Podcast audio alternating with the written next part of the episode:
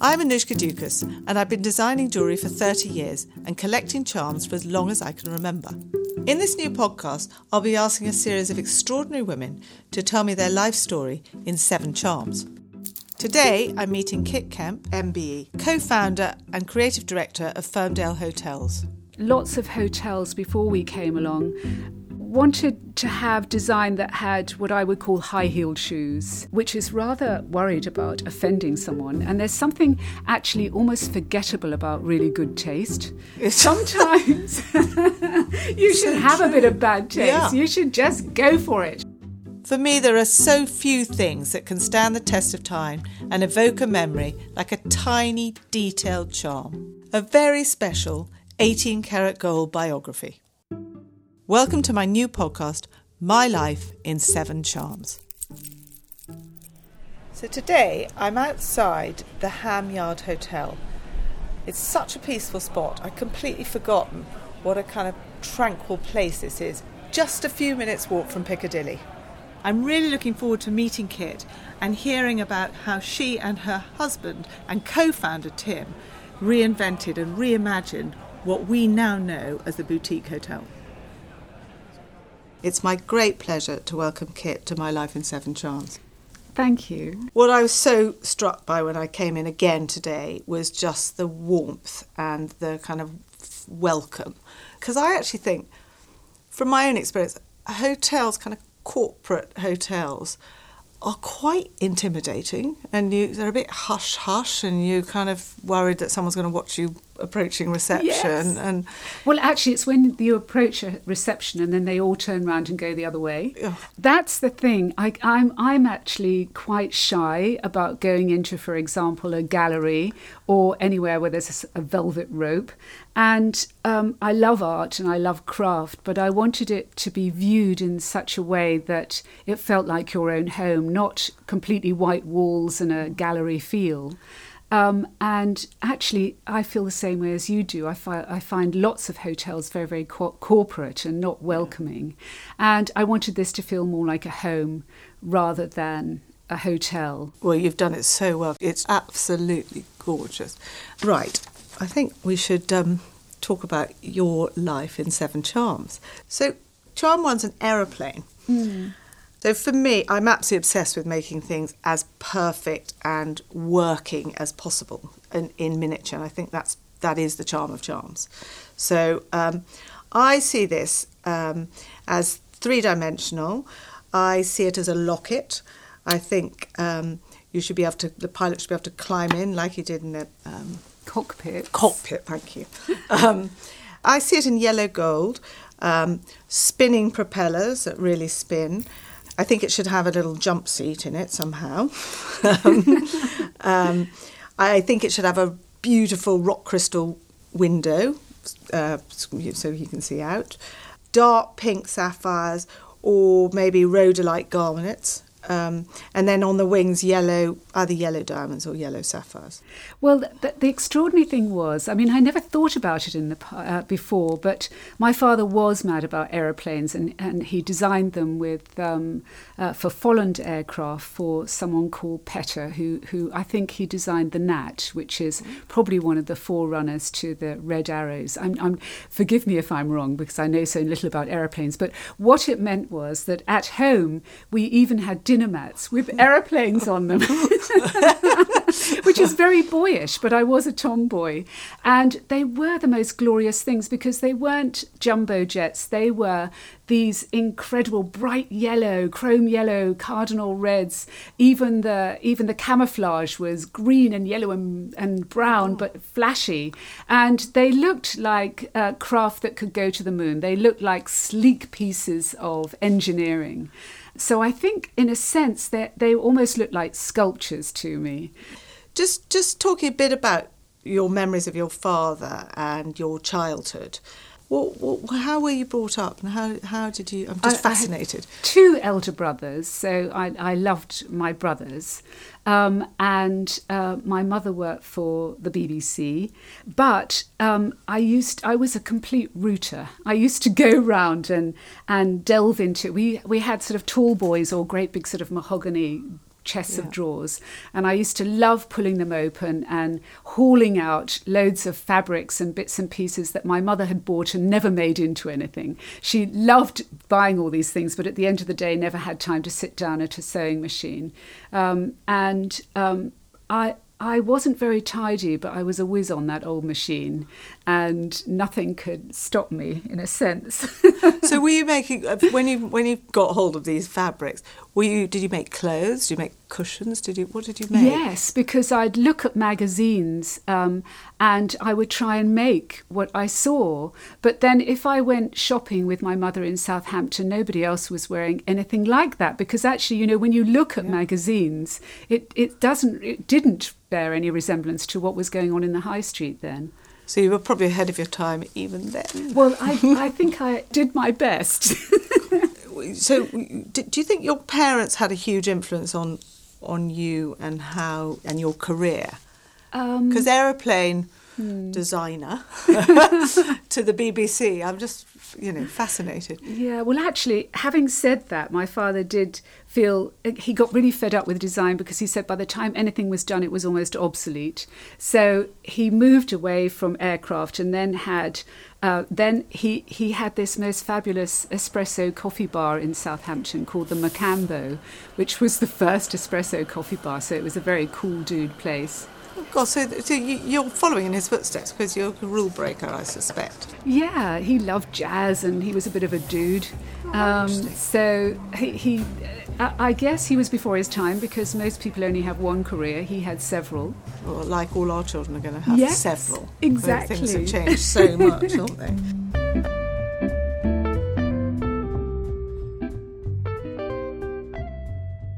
Charm two is um, two cherries on a on a single stem, and I just see these as so tactile, and um, so I see them on again probably yellow gold, possibly agate cherries, carved agate three dimensional cherries.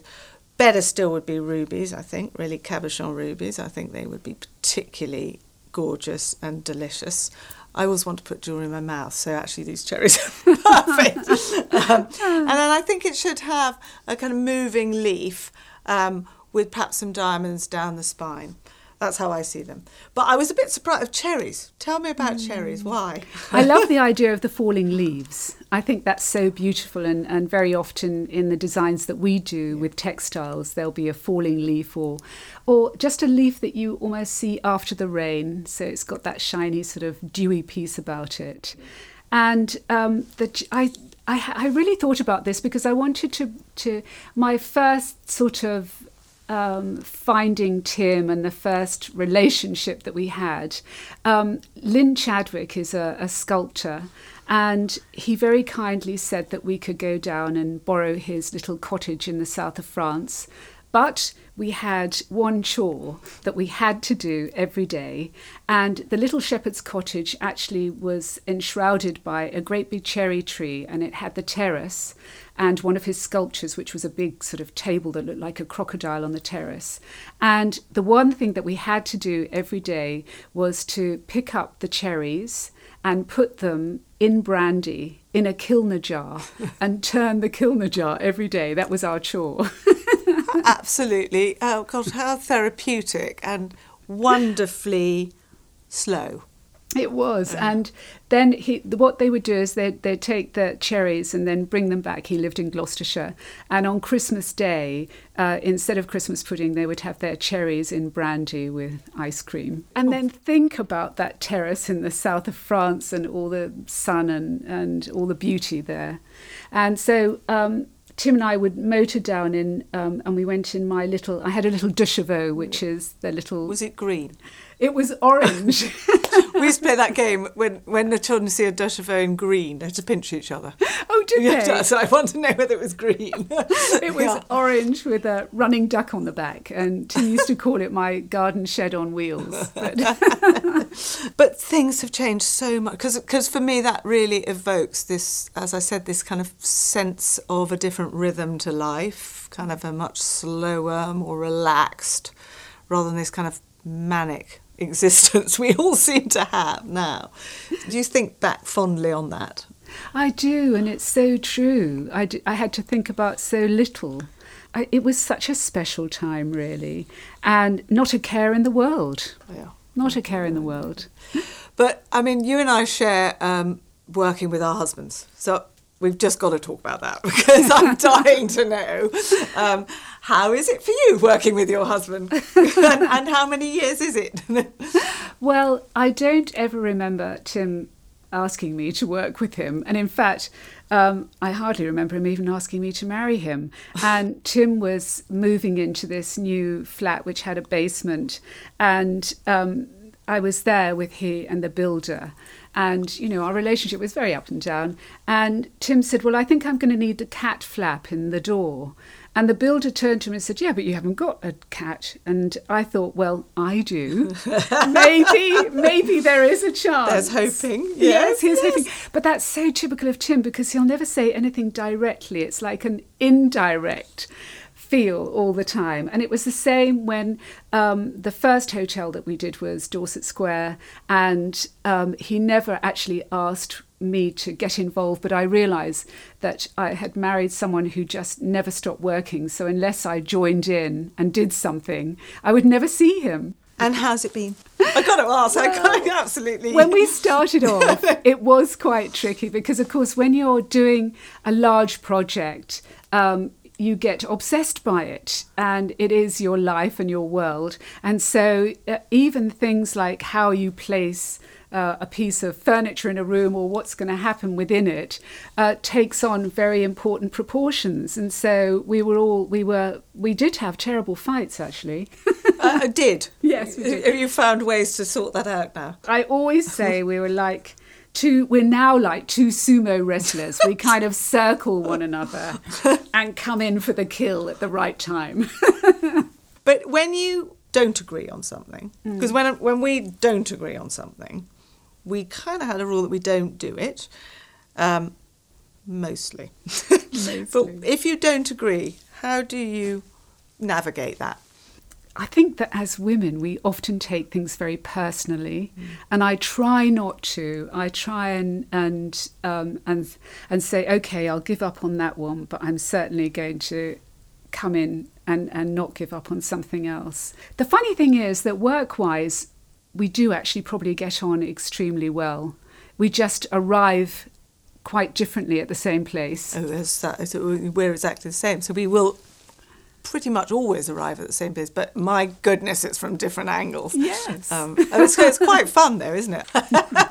but do you do? Do you, how do you divide your roles out of interest? Do you? I mean, because Uh. Tim is very much the money person. He's Right. that. He's very. Okay. I, he's the leader. He finds the properties. He finds the the the, the project, um, and then we all fall along in the wake actually.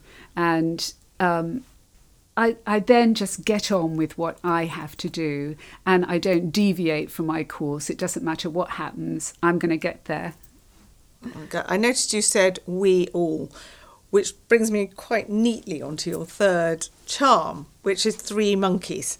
Um, you're going to tell me about your three monkeys in a minute, but I, I, um, I see those three monkeys as you know having lots of fun and three individual, three-dimensional monkeys hanging probably from a branch, all hanging at slightly different heights, playing with each other one in yellow gold, one in, in white gold with black rhodium, um, but all very much with kind of micropave diamonds in their as their fur, I guess.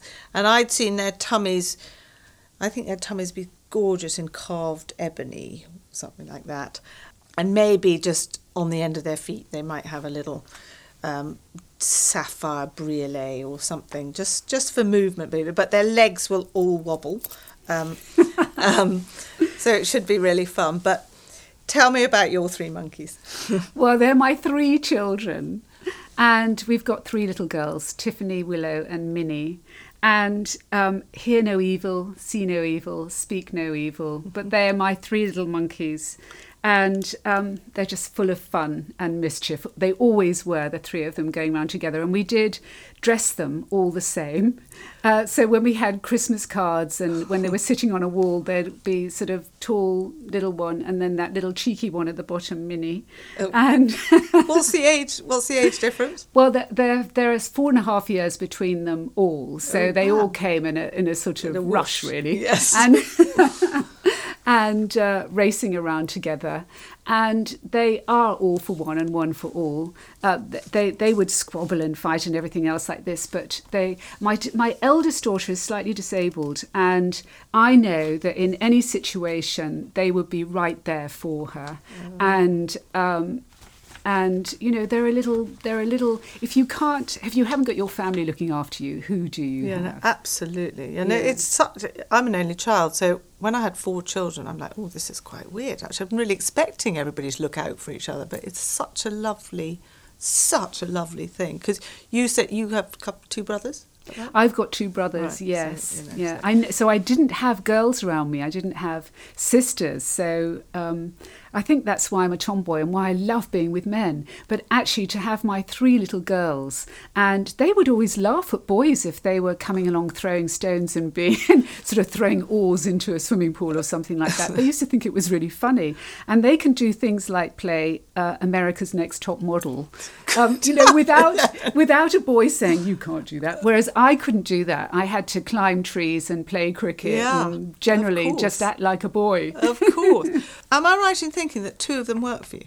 Yes, Willow and Minnie both work for me. Tiffy, far too sensible. She's in the countryside. So, so how does that? So, have they worked for you for a long time? Yes, yes. Well, Willow um, uh, went to Cambridge and she uh, got an architectural degree. And then Minnie went to Leeds and she got a degree in graphic design.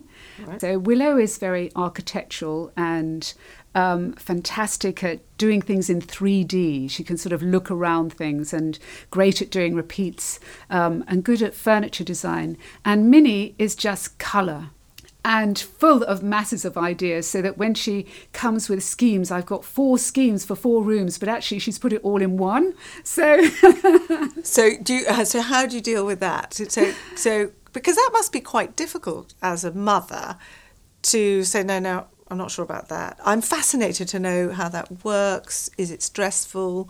Do they always say yes, mummy, or no they go? don't they need space uh, uh, for the two of them they work on different floors for a start so they're not in the same room they're very their their their minds work quite differently and uh, i just feel i'm so lucky to actually have them working for me because you're watching them grow What's what's your kind of vision for Firmdale as we, uh, you know, for, for the for the girls? I guess. I mean, uh would you like them to take it over? How yes, yes, I would. I mean, it was never, we were never going to build up our hotels to sell. I think lots of people do things and they, they have in the long term that they're going to sell out and go and live on a desert island. Well, I've always known that would be so miserable. I'd hate not doing things. I love to work, I love what I do. And um, so we've always just had in the back of our mind that it would be passed on. I don't know. I mean, the fact is that you can't plan that far ahead. No.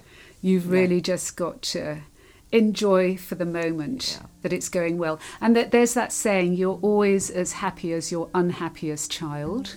So and that is so That's true. So true. Mm, so I'm touching wood at the moment because they all seem that to too. be in a good place.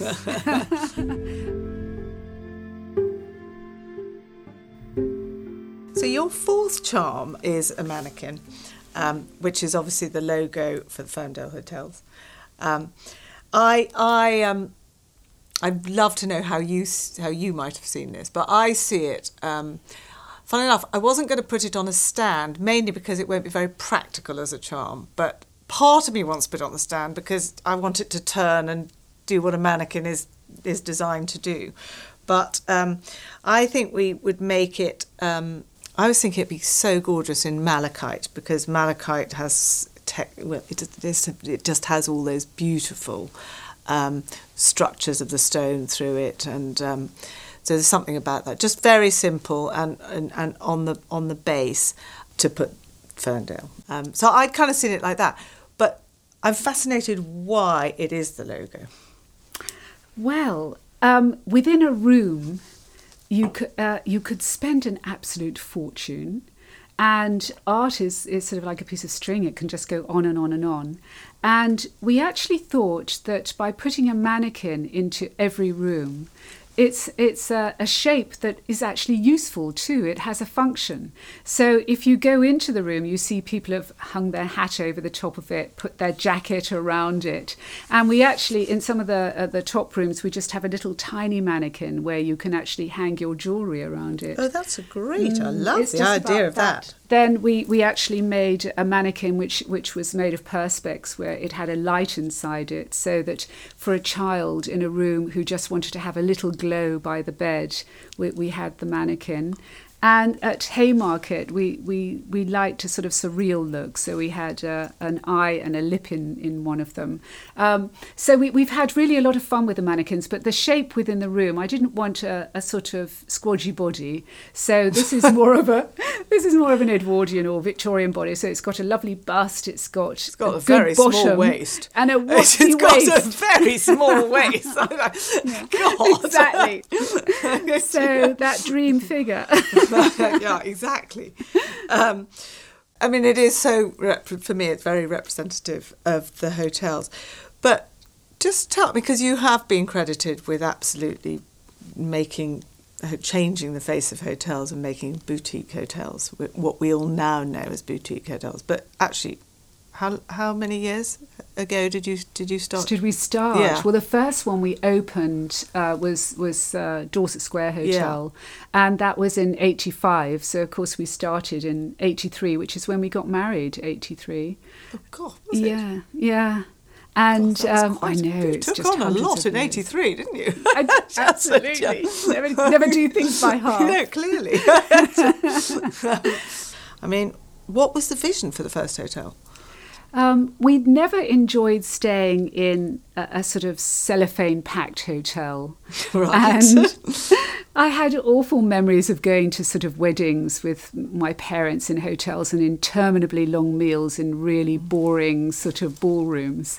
And we wanted to create a much more a much more fun vision actually it was that there were boutique hotels because we could only really uh, uh, dorset square hotel which was the first one had 37 rooms and it was never taken seriously by large hoteliers or by you know British Airways or anybody. They all thought a it wouldn't pay, and b you can't even be bothered to even talk about it. And I remember we had um, Anton Mosimann who came down to have a look at the uh, kitchen in the basement. Somebody said they knew him, and and uh, so he came down and looked at this kitchen that, that had sort of water dripping from five stories down into it, and he said, "You will never cook a meal in this kitchen." I used to supply him fish actually in my in my uh, first life. How fabulous! Um, but I mean, that was quite a risk to open a thirty-seven bedroom hotel. That's quite. I was like, gosh. We didn't think it was. We just because that's the arrogance of youth. you just go ahead and do it. And when he said you'll never cook a meal in this, we thought, oh, silly old thing. Yeah. Of course we will. And I, uh, to give him his due, he did come up later on and say, well, well done. You know, you kind of made it work. But tell me a bit about your approach for for those people that haven't been into one of your gorgeous hotels. What do you want people to feel when they come in? I really like people and I love them to feel comfortable. And I would never have anything in a hotel that I wouldn't have in my own home. And that's all about uh, you have to use all your senses when you're creating a hotel, um, and that includes taste and smell and touch and feel. But feel is so important, and I just hate fabrics that feel prickly and tickly. And I think it must be the same with jewellery. You want it to feel soft on the skin, the way it picks up your warmth when you wear it. And all those things are just so important. And I just felt that lots of hotels before we came along wanted to have design that had what I would call high heeled shoes, Yeah. which date or which is rather worried about offending someone. And there's something actually almost forgettable about really good taste. Sometimes you should So have a bit of bad taste. Yeah. You should just go for it. Yeah. And uh, I think people then appreciate it. But it has to come from your soul. You have to really mean it. Did you say you didn't want to sit on a fabric? Uh, you know something about being in the nude. You need. What yes, was it? What was it? I, d- I don't want to sit on any fabric that I wouldn't want to sit on in the it. nude. I just thought, do you know, that absolutely sums it up to me. That's so evocative of comfort, and I was like, yeah, I get that hundred percent. Um, but you're right. It, it is. It is like jewelry because actually. Weirdly, people think jewelry is just about what it looks like, but it so isn't. It's so about how it feels. Is the earring too heavy? Does it make a funny noise when you move? I mean, it's all of those things. That, So, um, the attention to detail in absolutely everything is just, you know, in this room is just heaven. attention to detail. You've got it. The devil is in the detail, and so much so with jewelry. I mean, just that it's so refined. It's so, it's so exquisite when you get it right. And- just having something so miniature and as perfect as you can get it is just a huge um, pleasure. I want to ask you um, if there are any, because you clearly have taken risks, but are there any risks that you wish you'd never taken? Do you know it's never the end story? I often think that, okay, it's not exactly as we planned, but there's, I think you have to think on your feet, and especially with um, design. Uh, you, can, you can plan a room, and then suddenly you put it in the room and it doesn't look right. And at that point, you just have to say, okay, we're changing it. This might look great there, and and then you you, you play, um, and and sometimes that the is is better than your original idea. essentially. And just from that kind of art and the furniture, because there's so many just amazing textures and colours. And do you just see something that you love and think I must have that? Or how does it how does it kind of work on a really practical? Because I really I love I love process. I'm just really interested, mm. having not trained as a designer myself. I've become very interested in kind of what the process is. There are certain, no, I know what I like immediately, I see it. And uh, it's quite true if you're putting a hotel together, when, when you open the doors for the hotel, it has to look as if it's always been there. Yeah. And it has to feel comfortable and it has to have a charm that it means that people who aren't even interested in their surroundings suddenly ask questions like a businessman who's very tired will say, Oh, that's. That's interesting. How do you do that? How do you make that? This is a great painting. So, so is there a kind of repository somewhere where you uh, where you have artifacts that you've bought and then kind of reimagine? Yes, I mean when uh, when we were doing the Crosby Street Hotel, for example, we filled up two warehouses in Jamaica, Queens, and um, yeah, I had to get it all out then. But I know exactly what everything is, where everything is. Everything is catalogued, um, and uh, everything just has to go in place. You have to be extremely methodical. Oh my goodness! I, I, I, I- there's no way I could. If my husband was here, said, "Well, you definitely can." Methodical's not really part of my. I wish I was, but it wasn't that. Actually, you were talking about the Crosby Hotel. Let's talk about the Crosby Hotel because you, your next charm um, is called Crosby the Cat. Yes. Um, I found this the weirdly the most difficult charm to do, mainly because when I looked it up, and um, and I saw the amazing Botero sculpture of the cat. Well, the first picture I saw was with all those floral uh, decorations on top, so it kind of slightly confused me. But anyway, it would, yes. it completely threw me. So actually, I visualised it with the with the floral decoration, but but actually, in retrospect, I think I would just create a little miniature, probably I think probably carved in onyx, a little miniature version of the gorgeous Botero cat. Talk me through uh, Crosby the cat. I will.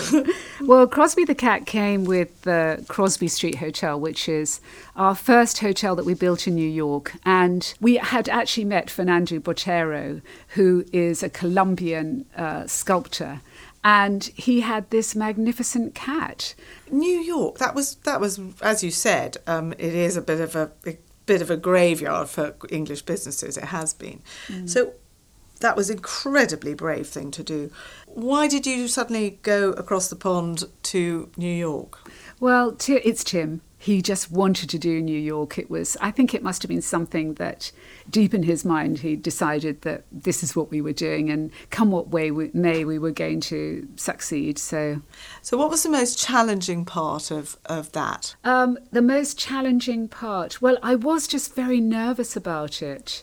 And I remember talking to my yoga teacher saying, I don't think I can do this. a and bit like, om. yes, exactly, om, and, as I'm trying to do all these strange poses, you know, and, and sort of calming me down as I was thinking, this is just the pits. And, um, you know, it's just like doing things step by step. Suddenly, if you just take one step at a time, and just the process continues and suddenly you're there and you think to yourself how i mean when i walk around it now i think how on earth did we do it God, yeah, I, I, bet you did i mean a huge project i mean when you're doing a huge project like that how do you switch off and relax because that's hard yes. in this world that's you know so fast mm. and so mm. connected well, I think I think compartmentalizing your life is is quite important, and you know that the best thing for us is to go down to the countryside. I love being in London and I love being in the city, but at the weekends. Uh, even if it's 10 or 11 o'clock at night, I just pile into the car. And when the children were tiny, uh, tiny I just plonk them in the back. And when you go to the New Forest, when you go over the cattle grid, you know, because that yes. keeps all the ponies in. You suddenly hear the cattle grig and it goes blah, blah, blah. And as soon as I'm over that, I just feel as if my shoulders have gone down about two or three inches. Oh. If I can just wake up on a Saturday morning seeing the greenery and, and taking the dogs for a walk, then I just feel happy. And oh, are you near the sea? yes, yeah, yeah, we overlook a river. Oh. Um, it's not a wonderful house by any stretch of the imagination, but the river view is lovely. Oh, it's just water, isn't it? Something yes. about water that is so calming. It's so calming.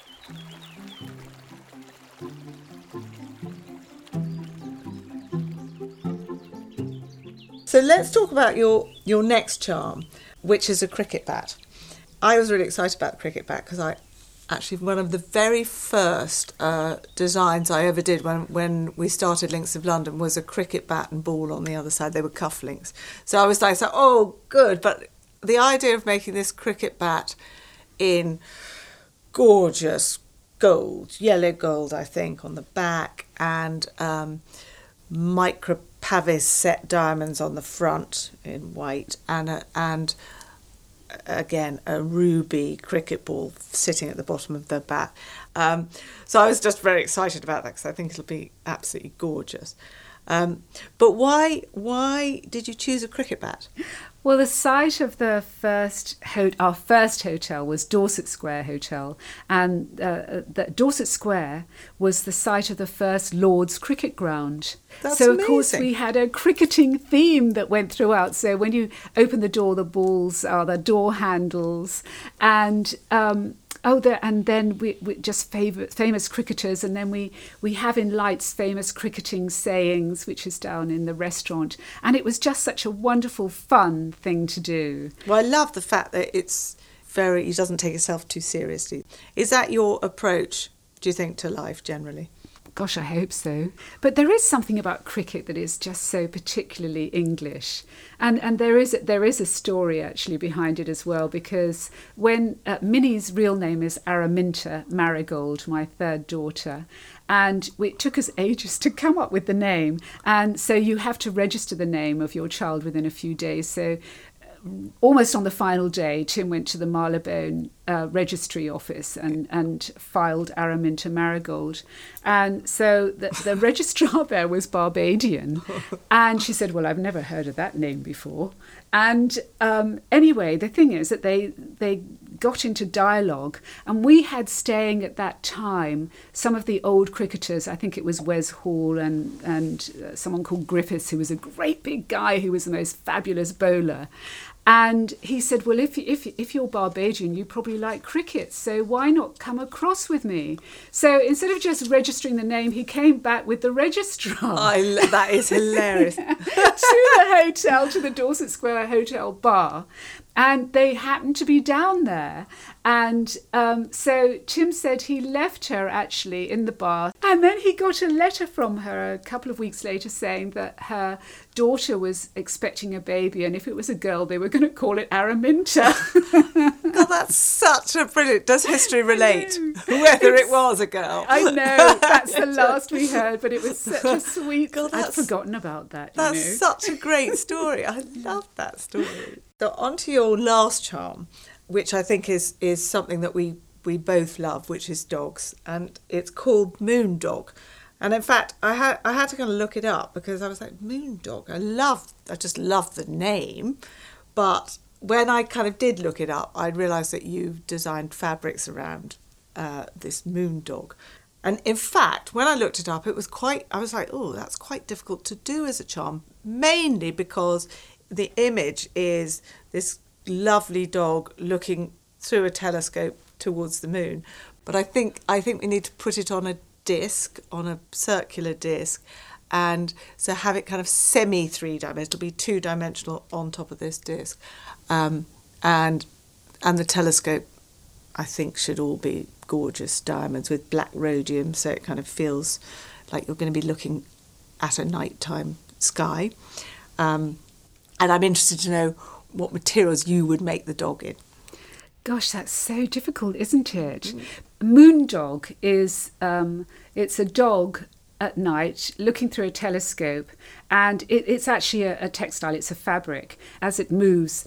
Horizontally across the fabric, you've got the new moon, the full moon, and the old moon, and then the dog who's busy looking up. And it was actually about one of our um, Cavalier King Charles button. I, I always said to Nanny Susan, we've still got Nanny Susan, that we always say call him her button moon. So it was Moon Dog, um, but Moon Hang on a Dog is is Nanny Susan? Nanny Susan has been with us for 30 years and she was nanny, then she was horse box driver. Okay. Now she's nanny to the dogs, and I dare say any minute she'll be nanny to Tim and I. there. So that is Moon Dog. And uh, gosh, to make a piece of jewellery out of Moon Dog would be quite hard. I mean, designing the fabrics and things, um, it's quite difficult sometimes because I love the lyrical, but it can't be childish. It has to always have that sophistication and be interesting for adults. And and that's why folk art is so interesting too, because that fulfills that notion as well. Um, but it's not it's not getting too too folky. It, it, it, uh, there's a fine line all the time, and Moondog, I think, is just one that captures the imagination. So, Kit, we've been through all of your um, your life in Seven Charms. As you know, um, I, as a thank you, I'm going to make you one of I your know. charms. Do you know, it's just so. How can I? I mean, I keep thinking, oh, I'll do the cricket bat. No, I'll do the mannequin. No, I'll do moondogs. No, do the monkeys. I mean, it's so hard because actually looking at your drawings, they all look so fabulous. Well, we can we can discuss a bit more, but just the principle. The principle of it all. I Um, think probably I'll have to have the mannequin. okay.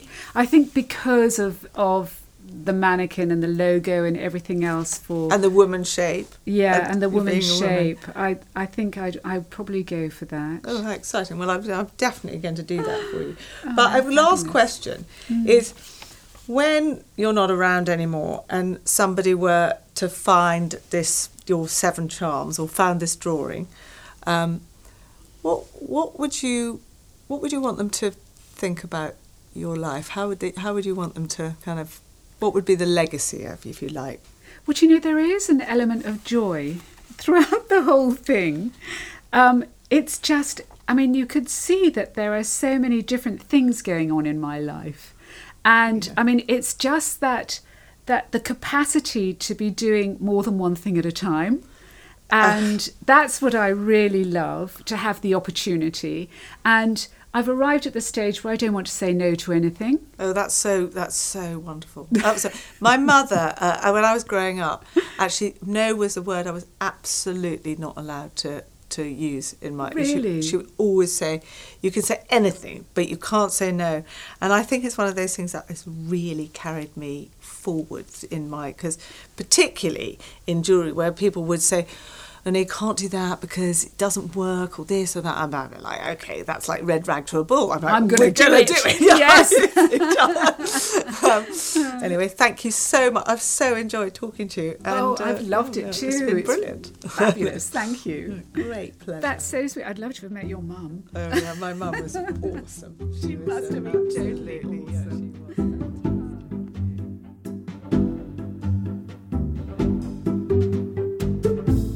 Thank you so much for listening to My Life in Seven Charms with me, Annoushka Ducas. Please do like, review, and subscribe to hear our latest episodes. Thank you to Fairly Media for our audio production.